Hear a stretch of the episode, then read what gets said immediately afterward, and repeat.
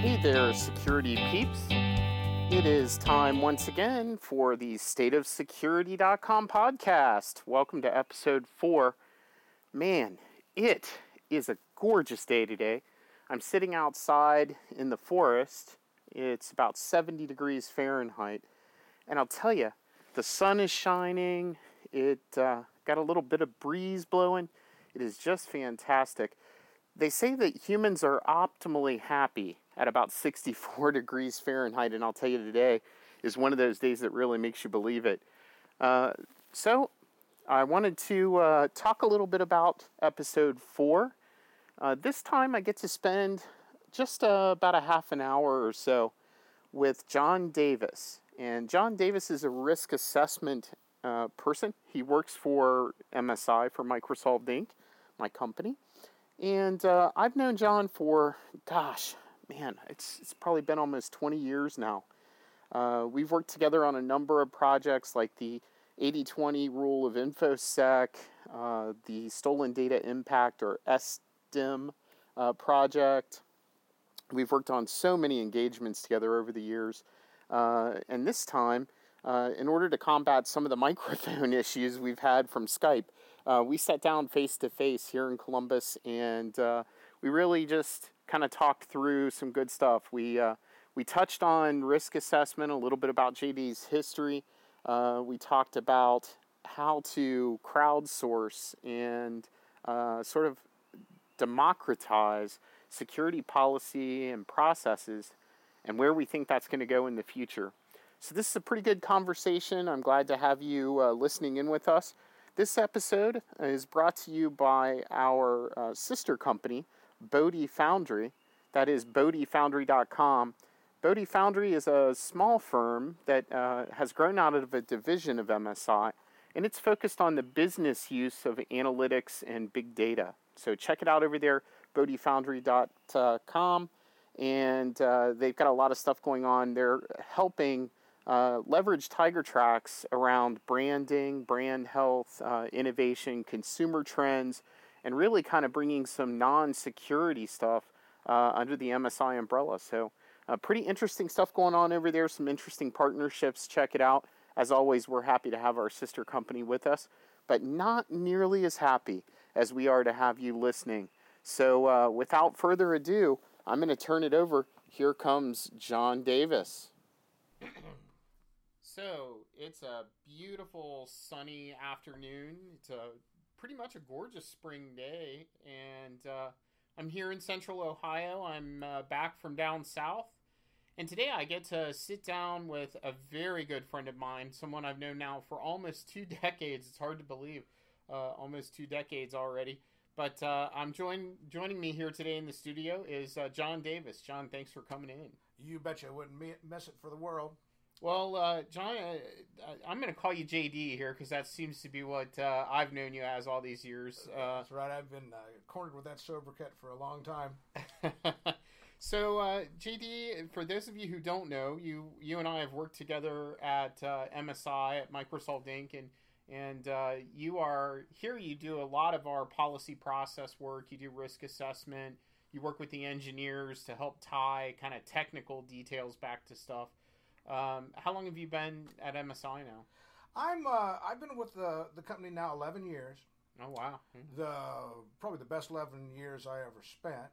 well, and, thanks. Yeah, it's been a it's been a great time, you know. And I do uh, mainly everything to do with with risk management, you know, as as far as the company goes, and uh, I have the great pleasure of getting to do a lot of the technical writing too, which I really enjoy.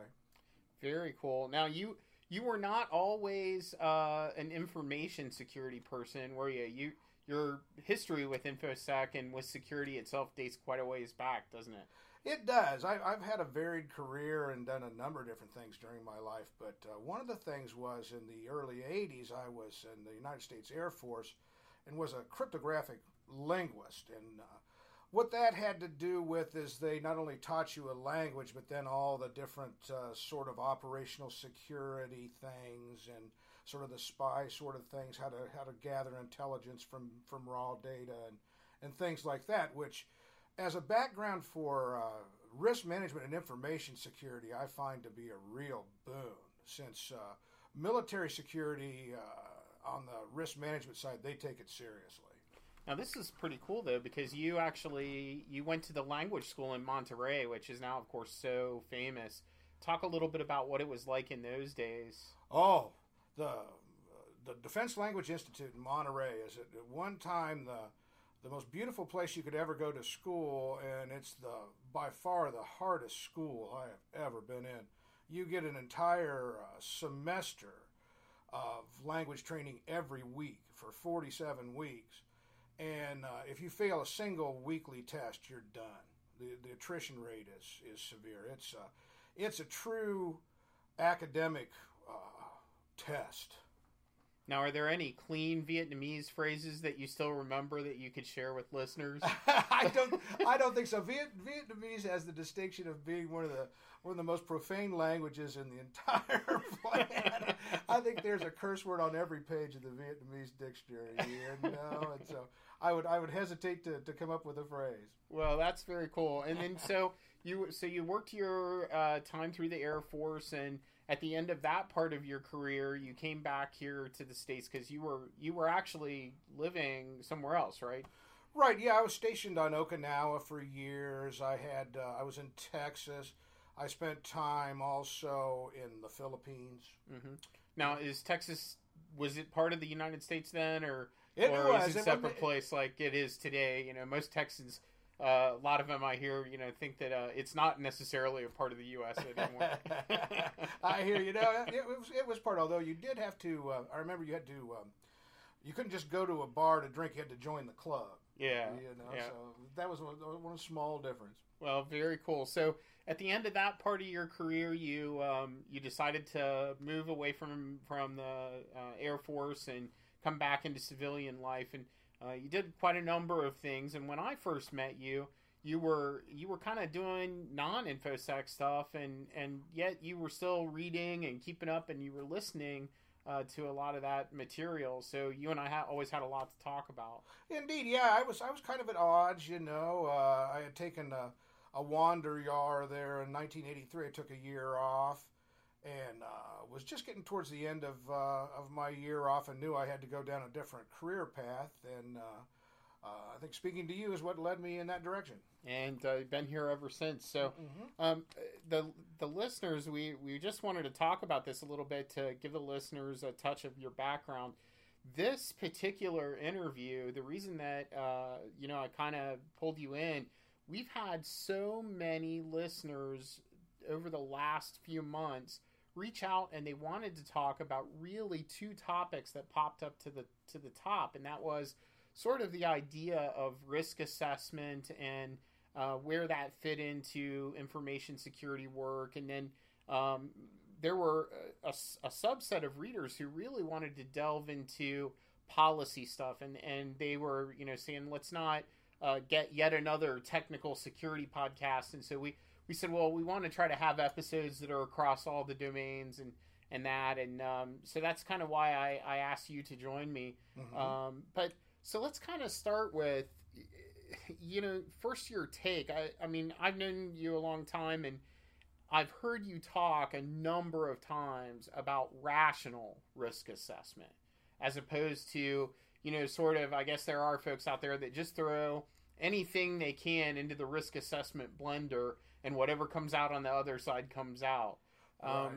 Talk to me a little bit and, and talk to the listeners a little bit about your feeling on risk assessment. Um, you know, what is it? Why is it important? Why should they be paying attention to it? Very good. Well, you know, at the very basic level, risk assessment is something that each one of us does every day in our in our daily life. I mean, anytime for example, you go uh, look out the window and you uh, you see the sky is gray, and you say, "Oh, maybe I'll get rained on," and decide to take an umbrella with you. You have done a risk assessment and you have treated that risk. Okay. Now, the big difference between risk assessment that we all do every day and the kind of risk assessment that are performed by government agencies or banks is that a formal risk assessment is documented and research is done and things like that.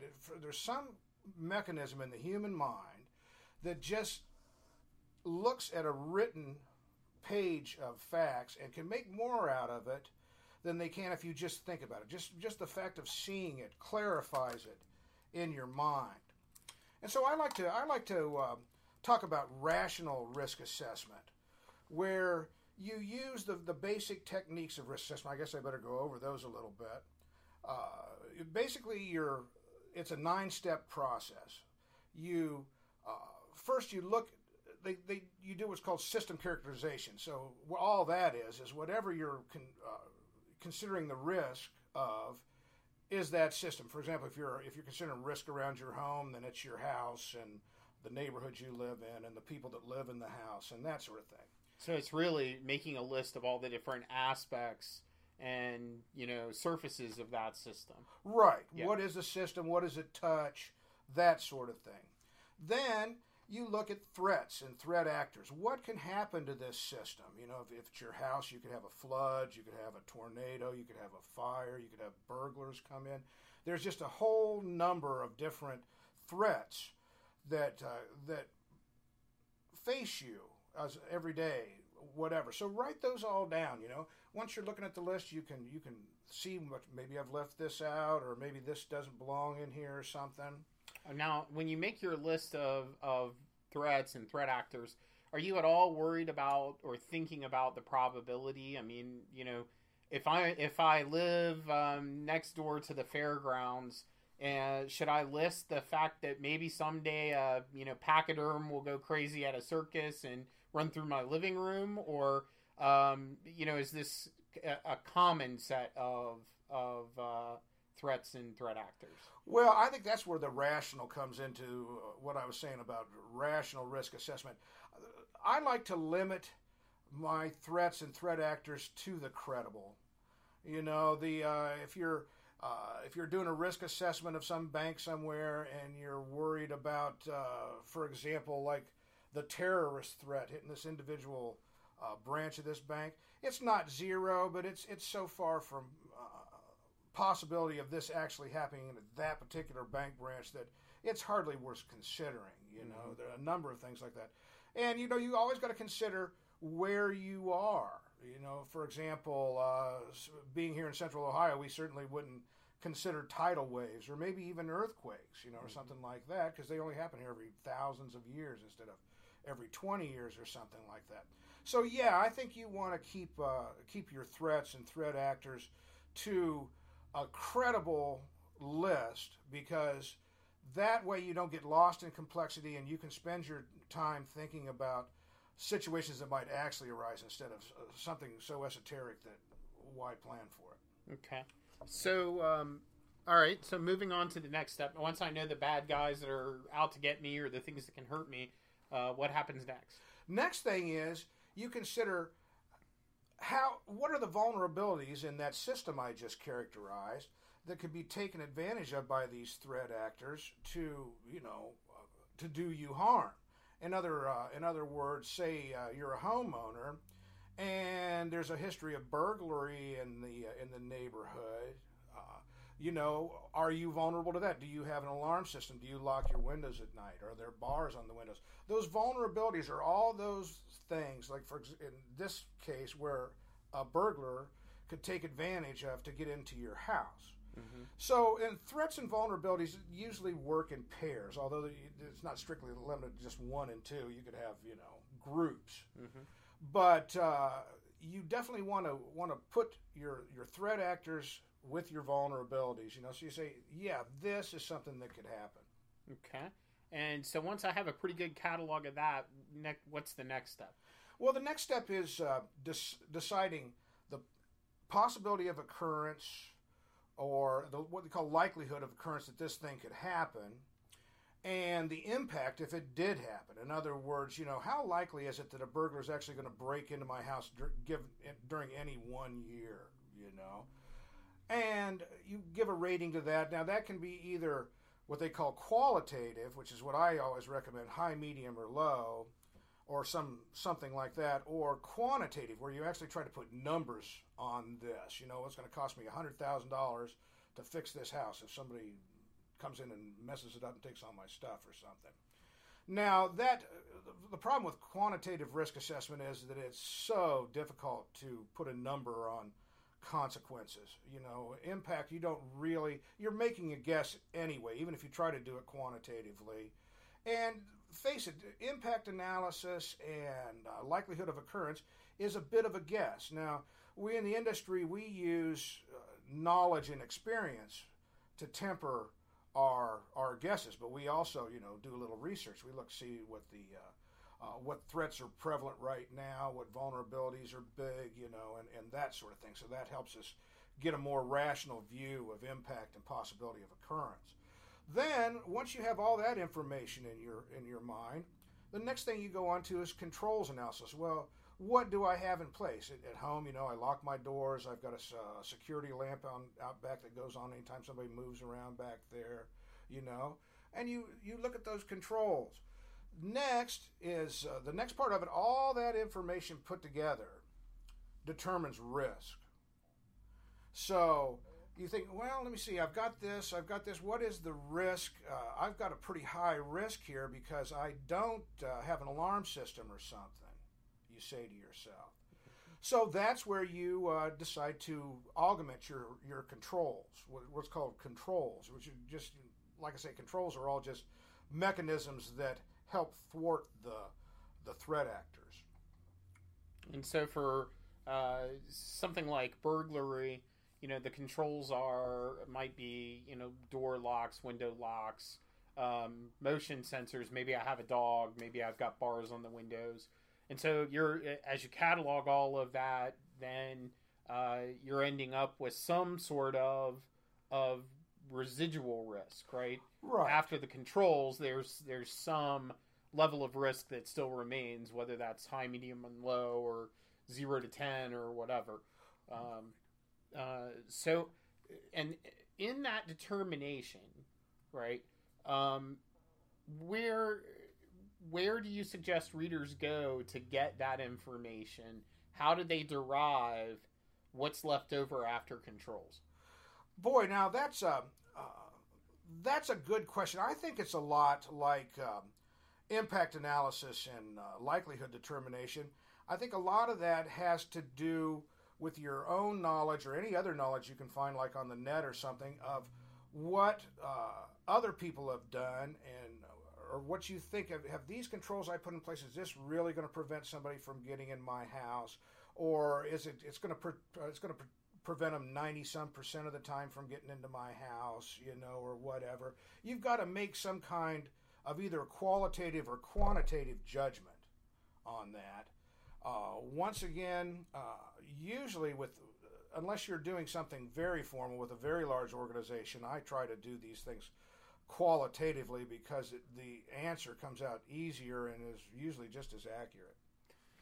Now, one of the things that that the listeners have uh, questioned in the in the feedback when I was talking about this uh, show on Twitter and some of the other ones is uh, they've asked a lot of organizations are struggling with do we do risk assessment holistically across the board? Do we you know in other words do we do a risk assessment that looks at the whole organization? Or do we do a risk assessment on specific lines of business or even in some cases some places now are starting to break that down even further and they're doing individual risk assessments on different business processes maybe they've got one for you know accounts receivable. They've got one for uh, their you know SAP systems. Um, those types of things. What's your stance on that? Is, this a series of overlaying layers, or is this something that um, that every organization needs to dig into the minute systems, or, or what's your take on that? Where should they be applying risk assessment? Well, certainly for any any business or anybody that um, really wants a, uh, a, a good outcome to this, I would I would think that you need all levels of it. I mean, if you have a, a business you've never had a risk assessment at, at a high level, at, at, at an enterprise level, where you look at all the business and all the functions as an entity, then that's something you certainly need to do as part of planning your business in the first place, you know, or evaluating your business if it's a pre-existing business you've got to look at this in advance and see what is the overall risk from this system. And that's usually something that you only have to do once or on occasion. Then you, you look at individual individual processes, individual mechanisms, and remember that risk assessment usually comes into play when there's changes.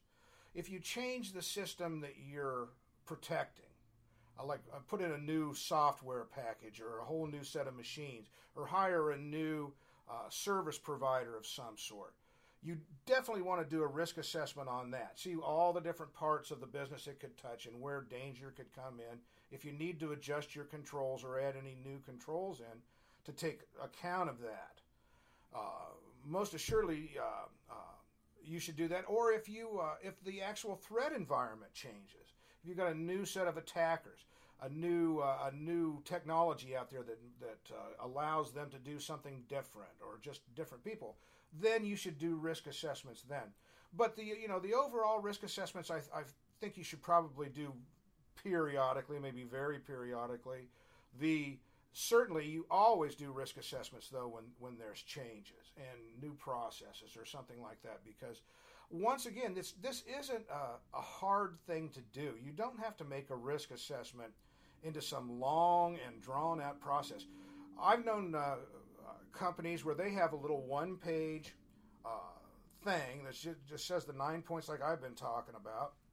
And uh, if they're going to add a new system or something, they just get the all the business heads and management and, and power users concerned in a room, and they go through the thing, uh, through the through the paper, and and look at the different points of the risk assessment and uh, make a decision right there, you know, or uh, say, well, I need more information on uh, from networking, you know, so they go out and and uh, and look into something a little bit. But usually, it's a very quick process, and something can be accomplished in just a couple of hours. But I, it's I think risk assessment to businesses is they avoid it like going to the doctor or something. There, it's almost they're almost scared of it, but it doesn't have to be a big drawn out process. You know, certainly the enterprise level one should be. This is more major uh, thing to do. It's a little bit drawn out, but even that can be done in a matter of weeks. So that's not that's not awful. Um, and and certainly it, it has proven to be very useful to the clients and and folks that I've I've seen them you know work with. It, so JD, if if if I'm a new CIO and I just joined an organization, uh, and should the first thing I look at be something like a risk assessment? Should I look at or or ask about an enterprise risk assessment in in the environment? Absolutely. I mean, uh, if you're a new CI, CIO and uh, you want to get an idea what's going on, you look at uh, at the risk assessments that have been done, the vulnerability assessments, the penetration tests, the business impact analysis that have been done by this business. It'll give you a better idea of what's going on around the business than anything, especially if they have a BIA and a risk assessment combined. You get all the business processes and the major machine parts and everything is all there for you. So you can look at that. It sort of gives you a, a risk picture right off the bat. And if you go into an organization as a brand new CISO and you don't see an enterprise level risk assessment and they've never done a business impact analysis, then you know you've got some risk management work to do. Now that's that's interesting because um, historically we've always sort of uh, pointed to disaster recovery and, and the folks that work in the business uh, uh, intelligence arenas and, and sort of those underlying um, processes, we've pointed to them as strong allies. In fact, um, for many years, you know, the common conventional wisdom was to talk to the DR people about what was actually out there because uh, the things that mattered should be under DR and those guys should be able to tell you what you do for a living uh, even in a large organization. Um, how much of that is still true today? Do do you feel like um, you know folks that are working in information security and in risk assessment should they have a relationship with those DR and BIA folks? Um, and, and how tightly coupled are those in most large organizations? Honestly, um, I think that's most important. In fact, business impact analysis is uh, is characteristically done by disaster recovery and business continuity teams. That's a that's a that's a function of business continuity is to do uh, business impact analysis. And as far as you know, for example, setting up an information security program itself, uh, there's nothing more useful than a business impact analysis in doing that, or in performing your risk assessment. It already tells you all because you know, like Brent's saying here, when uh, when you're doing disaster recovery, you already know what your critical equipment is. You already know what your critical software is, who your critical people are, what the critical business processes are, and that is your business. It's it's simply a picture of your business in in quant, more quantitative form. Now, this is sort of interesting because it, it comes back to what has emerged as a common theme in this podcast uh, over the last several months, and, and that is uh, there is there is a language barrier. There's a uh, context barrier between most information security folks, um, the folks that are out there every day. They're running you know firewalls. They're looking at logs. They're um, you know reviewing incident response data and intrusion detection uh, information, and maybe they're you know they're fighting hackers on the front line if if that's what uh, they they believe that they're doing. Um, but there's a context problem between those folks and your traditional DR, BC folks, the folks that are um, they're they they share a commonality in that they're both interested in systems, but a lot of times, uh, you know, information security groups tend to be significantly more technical than you know DRBC folks. How do you how do you get those guys together and and talking and and guys and ladies? It's not just guys, but how do we get the teams together and get them talking together in a in a way that um, strips away that context problem? You know, I, I, think you've hit on one of the biggest problems, especially among uh, corporate America here, and having good information security in their in their businesses, is that the bigger you get, the more sections you have in your ID, IT, and disaster recovery department, and the less people talk to each other. I mean, you'll have You'll have the disaster recovery guys, you'll have the risk management guys, you'll have the networking guys and the workstation guys and the server guys, and none of them talk to each other. They all are in their own room in their own shop. And uh, solving that, I think you have to do holistically. I think that the IT and everybody, all the business departments and everybody else needs to share information among themselves on a regular basis and the more closely related you are, the more you share. It's like uh, you know everybody in the business ought to get together for an annual report or a semi-annual report or something, and the uh, uh, people in the IT department should, on a regular, like weekly basis, communicate with among them each different department in there, and the risk people, and the disaster recovery and business continuity people.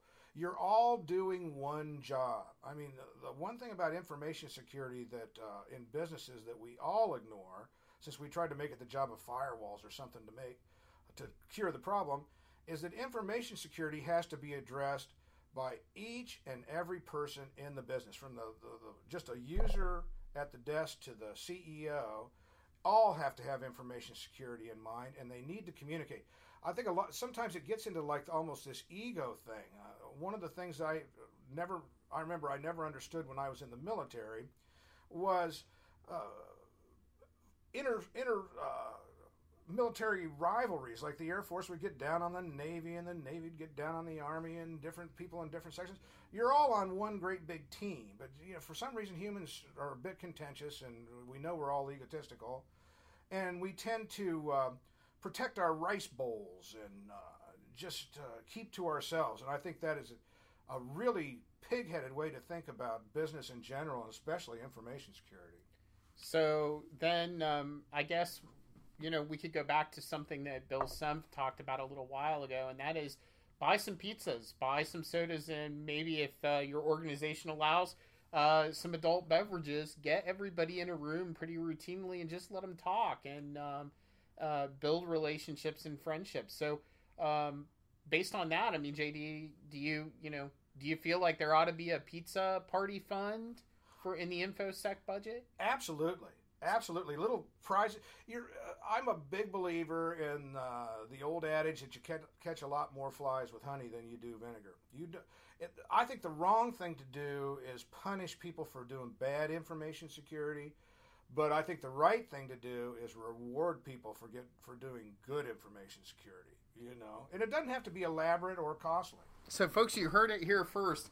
Uh, the next line item that should be on your budget next year is definitely pizza parties and soda parties to get people talking. I think it's a, a great thing, not just for InfoSec. It's probably just good for being human too. Right. Um, so JD, we're we're uh, got a little bit of time left. I want to back up just a little bit and step away from risk assessment and let's talk about policy because I this is one of those things. There are some policy podcasts out there and and I, I know that uh, one of the things that you know everybody in the industry struggles with is policies and how do you get users to read them and, and then more importantly how do you actually get them to do something about it? Uh, everybody tends to think this is pretty dry. Now you've got a little bit of a unique approach. You've written some great policies and uh, i've seen you uh, do pullouts and, and you've made it almost more magazine like in the look and feel of it when you're designing policy. Is that really to keep users engaged yeah, you know, I, I think policy, uh, well, you know, it simply is uh, writing down how you want to do things. You know, it's, it's sort of writing down the opera, operational modes and rules, you know, and things like this. And uh, there just is, there, you, there's nothing much to it. Like risk assessment is just common sense stuff.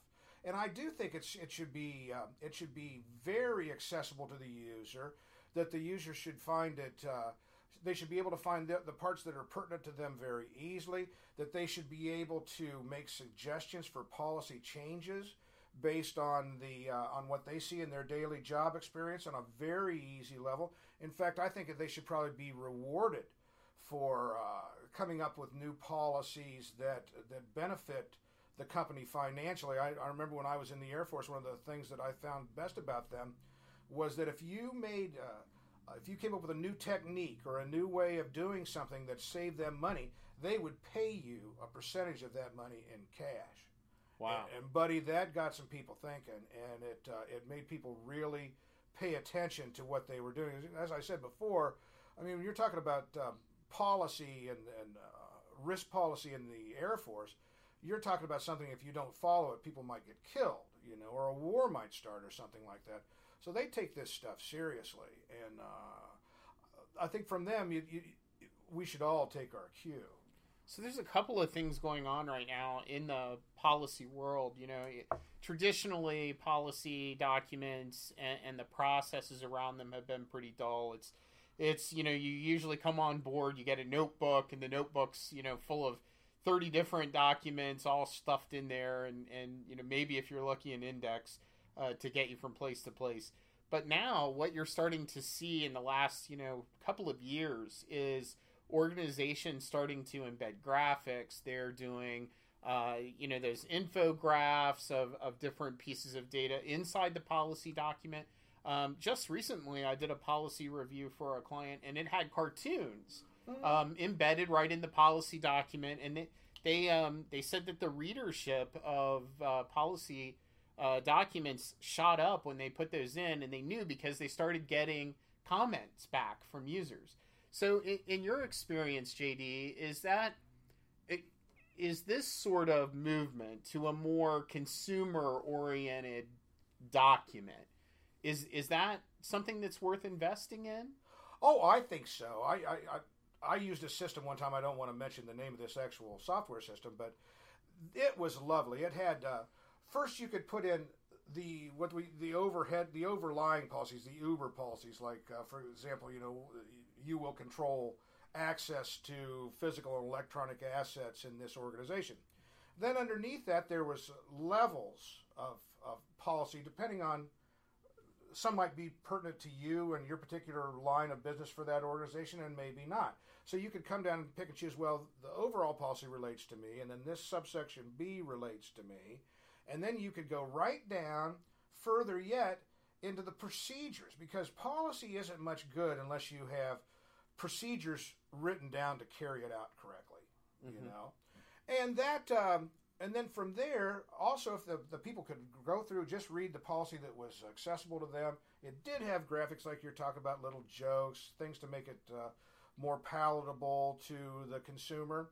And if they wanted to, uh, uh, if they didn't agree with some of the policy or they thought they had something to add to it, they could simply uh, type into this program and it would send it right up to the risk manager and they and the risk management board would decide whether or not that new policy was going to be incorporated into the overall policy of the company.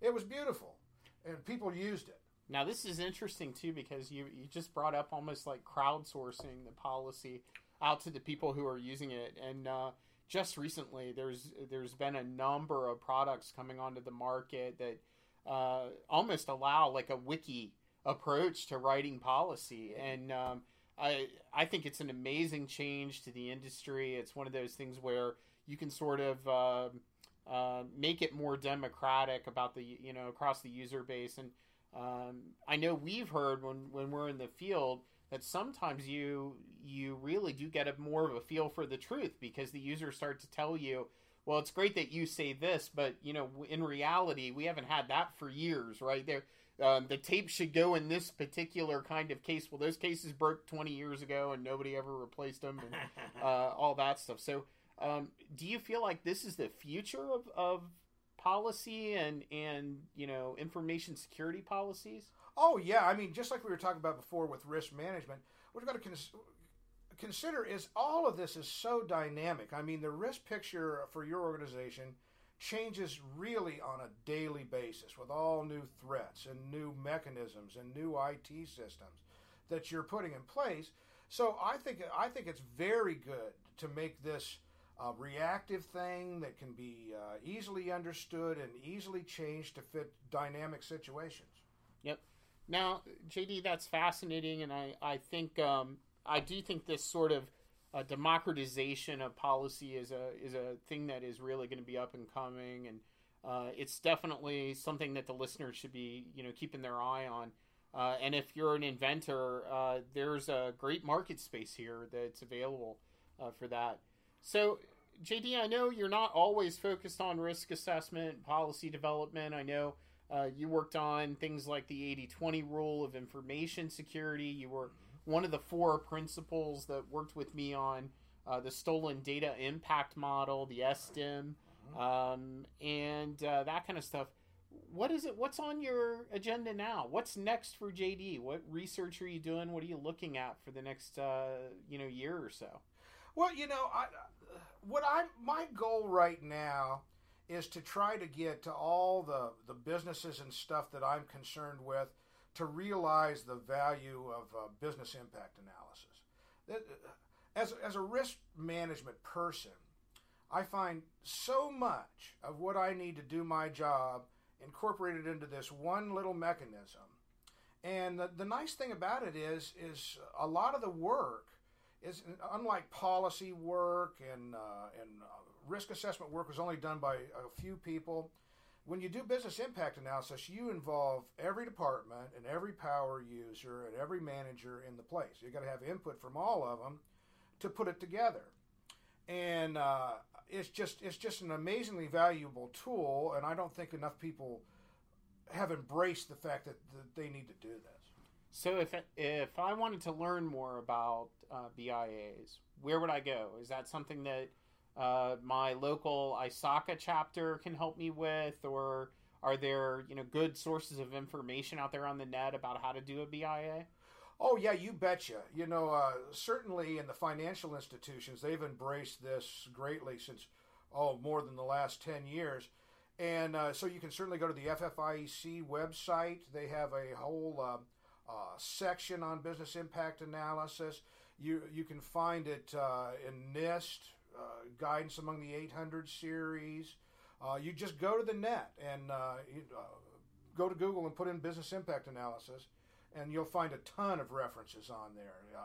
Specifics on how you can do it. Heck, check our um, blog site here on MSI.com there's uh, there's more than one uh, blog out there on, on business impact analysis that tell you lot, a lot more about it and how you can go about doing your own. Yeah, and that's definitely true. It's we do we cover that uh, topic quite heavily on stateofsecurity.com. And um, of course, if you go to Microsolved.com, if you need help with that stuff, uh, you can you can get right there and talk to JD about it. Um, let's uh, let's change gears for just one moment more. Let's let's talk about a common question I ask just about all the guests here. If you if you're talking to a young person who's getting into uh, information security and they're asking, "Gosh, uh, JD, I, I want to be a risk assessment person. I think it's fascinating. Um, how you know how do I get started? What's your advice to them uh, to build a career in risk assessment policy process work? Well, first of all, you know, I, think you need to have the right mindset. If, if you're a person that likes the big picture, that um, uh, likes to think of, of subjects like that, like, you know, such as risk and how to treat it, I think you're, uh, this is the proper business for you. I, um, uh, I certainly, when I started myself, I, uh, first thing I did was read the ISO documents. I remember back in those days it was 17799, but now if I were you, I'd read ISO 27001 and 27002. Go read through the, the NIST 800 series. Now, this could keep you occupied for a year just on its own. But uh, there is a tremendous amount of literature out there on uh, risk management. If, uh, if reading isn't your bag, there are tons of uh, podcasts and webcasts and uh, uh, YouTube videos that deal with this subject. You can go to uh, SANS, H-A-N-S dot com. They've got a whole list of webcasts and podcasts you can go through, and there's another uh, a number of other websites out there. But doing risk management does entail a lot of reading and specifics. So you need to like to read and you need to be able to hold a lot of information in your mind at one time. Yeah, that is very much true, and and I think that um, that's a good point. Uh, and if you're, I would also point out that if you're a technical security person, um, but uh, you're sort of sitting at, at, a crossroads in your career and trying to decide whether you're going to deep dive and, and be a technical, uh, you know, lead security person for the rest of your career, or if you would like to sort of back up and, and take a more direct path to, toward management oftentimes risk assessment, uh, BIA folks, uh, the the folks that are working hand in hand between security people and the policy, or, or excuse me, the, the, actual lines of business. Those are the folks that do tend to uh, have an easier path toward management, toward uh, you know executive positions, that kind of stuff. Um, and definitely, if if you're going to look at being a CISO uh, or even a CIO, you definitely need to understand how this stuff works. It, it, it's a lot of risk assessments, a lot of policy, it's a lot of BIA work. It is. I mean, uh, uh, like Brent's saying, if you have a, a, good background in risk management like that, it's uh, it's very helpful uh, when you go into the management level of any kind of large organization nowadays. Since IT and the whole information processing structure is so much a part of any business now. So JD, uh, we're at just a little over the forty-minute mark. We're going to close this up. Uh-huh. But if the readers want to get in touch with you, if they if they just say, "Gosh, I can't get enough of JD. I want to hear more from him," uh, or I have some questions about things that he covered today, how can they do that? How can they get a hold of you? Well, you can certainly reach out to me at uh, jdavis at microsolved.com, and I'd be happy to get back to you. You can uh, you can follow my blogs on uh, the state of security or our Microsolved.com uh, website, and uh, I'd be happy to help you anytime. And uh, no Twitter though. There's no Twitter here for the folks that are are uh, tweeters. Well, you might be able to get me that way, and you might not. I'm a little spotty on those, and, and so I check it once in a while, and sometimes I don't. well, that's awesome. Uh, JD, thank you for joining us. Thanks for sharing uh, what is a very fascinating history in information security and, and all of your uh, vast wisdom and experience. Oh, well, thank you. I, I, really think the uh, the listeners have been asking for uh, this particular type of content, and I really appreciate you uh, joining us today. as for you, security monkeys, we hope you enjoy this podcast. but we're going to put an end to this spring day and uh, close things off. Um, JD, again, thanks for joining us. And Thanks for having me. listeners, uh, as always, thanks for listening. And we hope you enjoyed uh, today's version of stateofsecurity.com podcast. We'll see you again soon.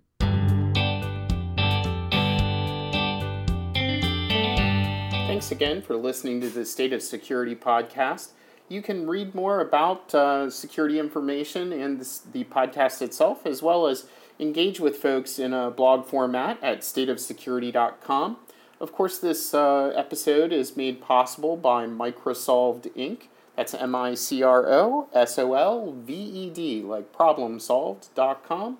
Check us out on the web. We've got uh, more than 20 years' experience doing very, very interesting information security stuff, uh, whether it's assessments or, or tearing apart equipment and uh, applications in our security lab, or helping folks with incidents or design policy and process. Uh, over the last uh, 20 plus years, we've done a lot of different things there, so be sure to check us out. That's microsolved.com. And until next uh, episode of the podcast, you can always touch base with us on Twitter. We are at Microsolved or on personally at LBHUSTON. That's at LBHUSTON on Twitter. Love to hear your feedback. We're continuing to work through the microphone issues and some of the capture issues. Thanks for bearing with us on that. And uh, with that said, uh, we're over and out. Until next time, stay safe out there.